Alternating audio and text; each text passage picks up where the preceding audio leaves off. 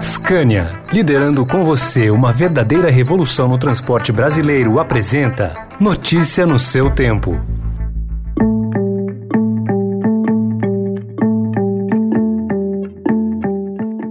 Olá, seja bem-vindo, seja bem-vinda. Começa agora mais uma edição do Notícia no seu tempo. Esse podcast é produzido pela equipe de jornalismo do Estadão para você ouvir em poucos minutos as principais informações do jornal. Entre os destaques de hoje, Bolsonaro mente dez vezes na ONU e prega tratamento precoce. Chapada dos Veadeiros tem décimo dia de incêndios e governo acelera usinas para evitar falta de energia. Esses são alguns dos assuntos desta quarta-feira, 22 de setembro de 2021. Estadão apresenta Notícia no seu tempo.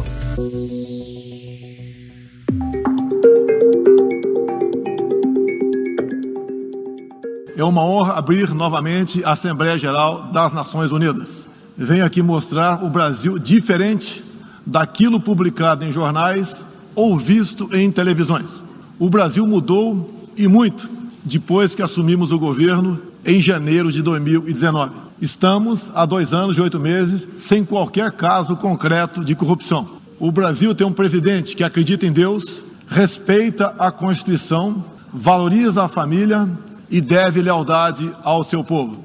Isso é muito. É uma história da base se levarmos em conta que estávamos à beira do socialismo. Contrariando as expectativas de diplomatas brasileiros de que fariam um pronunciamento mais sóbrio do que em anos anteriores, o presidente Jair Bolsonaro voltou a usar a tribuna das Nações Unidas na abertura da Assembleia Geral da ONU para um discurso destinado à sua base de seguidores mais radicais. No pronunciamento de 12 minutos e 10 segundos, o presidente mentiu ou distorceu 10 informações sobre temas como meio ambiente, Amazônia, BNDES, manifestações no país e corrupção no governo, conforme checagem do Estadão Verifica. Bolsonaro defendeu ainda o tratamento precoce contra a Covid-19 e atacou governadores e prefeitos por políticas de isolamento social na pandemia. Desde o início da pandemia, apoiamos a autonomia do médico na busca do tratamento precoce. Não entendemos porque muitos países, juntamente com grande parte da mídia, se colocaram contra o tratamento inicial. No Brasil, para atender aqueles mais humildes, obrigados a ficar em casa por decisão de governadores e prefeitos e que perderam sua renda, concedemos um auxílio emergencial de 800 dólares para 68 milhões de pessoas em 2020. O deputado Eduardo Bolsonaro ajudou o pai a dar a redação final ao discurso, mudando uma versão inicial mais moderada, preparada pelo chanceler Carlos França e pelo secretário de Assuntos Estratégicos, o almirante Flávio Rocha.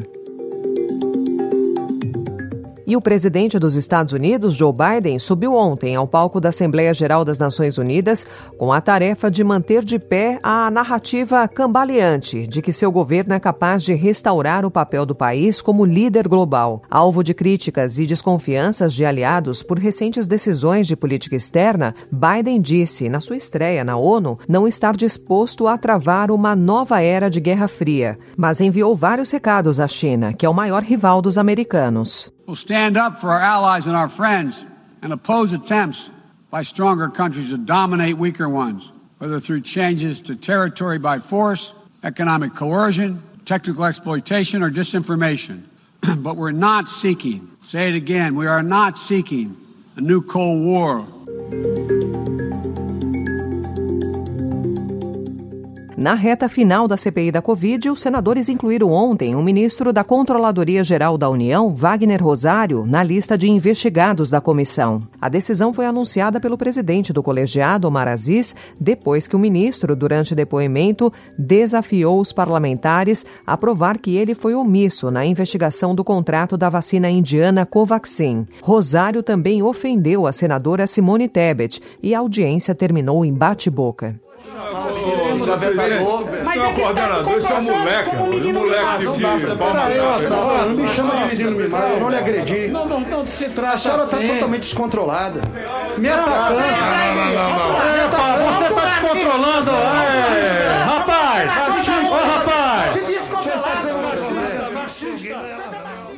O ministro foi acusado de prevaricação pelos senadores, mas negou que tenha se omitido. Afirmou ainda que a CGU não identificou nenhum crime por parte de servidores federais durante a negociação. O ministro Ricardo Lewandowski, do STF, decidiu ontem que estados e municípios têm autonomia para continuar a campanha de vacinação de adolescentes contra a Covid. A liminar reforça o entendimento que vem sendo aplicado pelo tribunal desde o início da pandemia sobre a competência concorrente de governadores e prefeitos para traçar medidas de enfrentamento à doença. A decisão foi tomada em ação movida por cinco partidos de oposição que acionaram o STF contra a nota do Ministério da Saúde que recomendou recomendou a suspensão da imunização na faixa de 12 a 17 anos para adolescentes sem comorbidades. O fogo na Chapada dos Veadeiros, que já dura 10 dias, chegou à área do Parque Nacional e consumiu mais de 23 mil hectares de vegetação na região, o equivalente a 23 mil campos de futebol.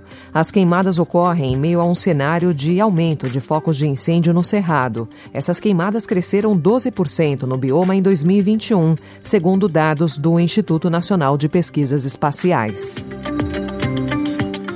Na corrida para evitar um racionamento nos moldes daquele de 2001, o governo federal está acelerando a entrada em operação de algumas usinas e linhas de transmissão. A Agência Nacional de Energia Elétrica, ANEEL, tem rodado o setor para tentar antecipar o funcionamento do máximo possível de usinas e linhas de transmissão no sistema elétrico brasileiro. Em agosto e setembro, foram autorizados 2.354 megawatts de potência instalada. Para evitar um apagão, o país precisará de algo entre 4 mil e 5 mil megawatts de energia, além do volume previsto inicialmente.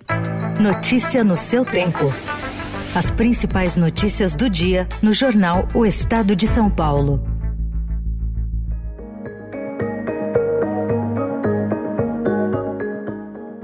Um apagão de cerveja está assustando os britânicos. Os fabricantes de bebidas com gás têm apenas alguns dias de dióxido de carbono de reserva para produzir estoques. O alerta foi feito pela Associação de Refrigerantes do Reino Unido na segunda-feira, que acrescentou que 340 mil empregos podem ser afetados pela falta do gás. O dióxido de carbono é usado em centenas de bebidas para adicionar bolhas e estender a sua vida útil. É mais um item importante que o Reino Unido está lutando para obter em meio a uma escassez de produtos que está deixando prateleiras vazias e provocando um aumento da inflação.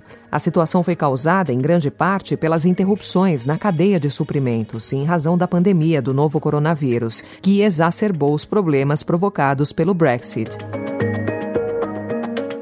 E neste 22 de setembro, em que se comemora o Dia do Tietê, o maior rio do estado de São Paulo apresentou alguns índices de melhora na qualidade de sua água em trechos do interior paulista. Na capital paulista, porém, a situação continua crítica. A organização SOS Mata Atlântica faz um acompanhamento anual da qualidade de sua água e a evolução dos indicadores de impacto do projeto Tietê. O levantamento se baseia em dados coletados entre setembro de 2020 e agosto de 2021. Depois de analisar analisar a qualidade de água em 53 pontos de amostragem de 21 afluentes, foi verificada uma tendência de melhora nas bacias próximas de Sorocaba, Piracicaba, Capivari e Jundiaí, que correspondem à metade da bacia hidrográfica do rio.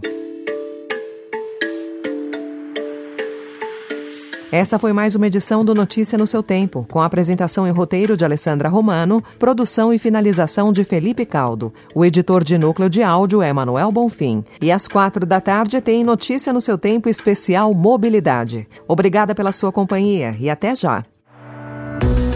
Você ouviu Notícia no seu tempo. Notícia no seu tempo. Oferecimento Scania, liderando com você uma verdadeira revolução no transporte brasileiro, rumo a um setor mais sustentável para os negócios, as pessoas e o meio ambiente. Acesse www.soluçõesescania.com.br e saiba mais.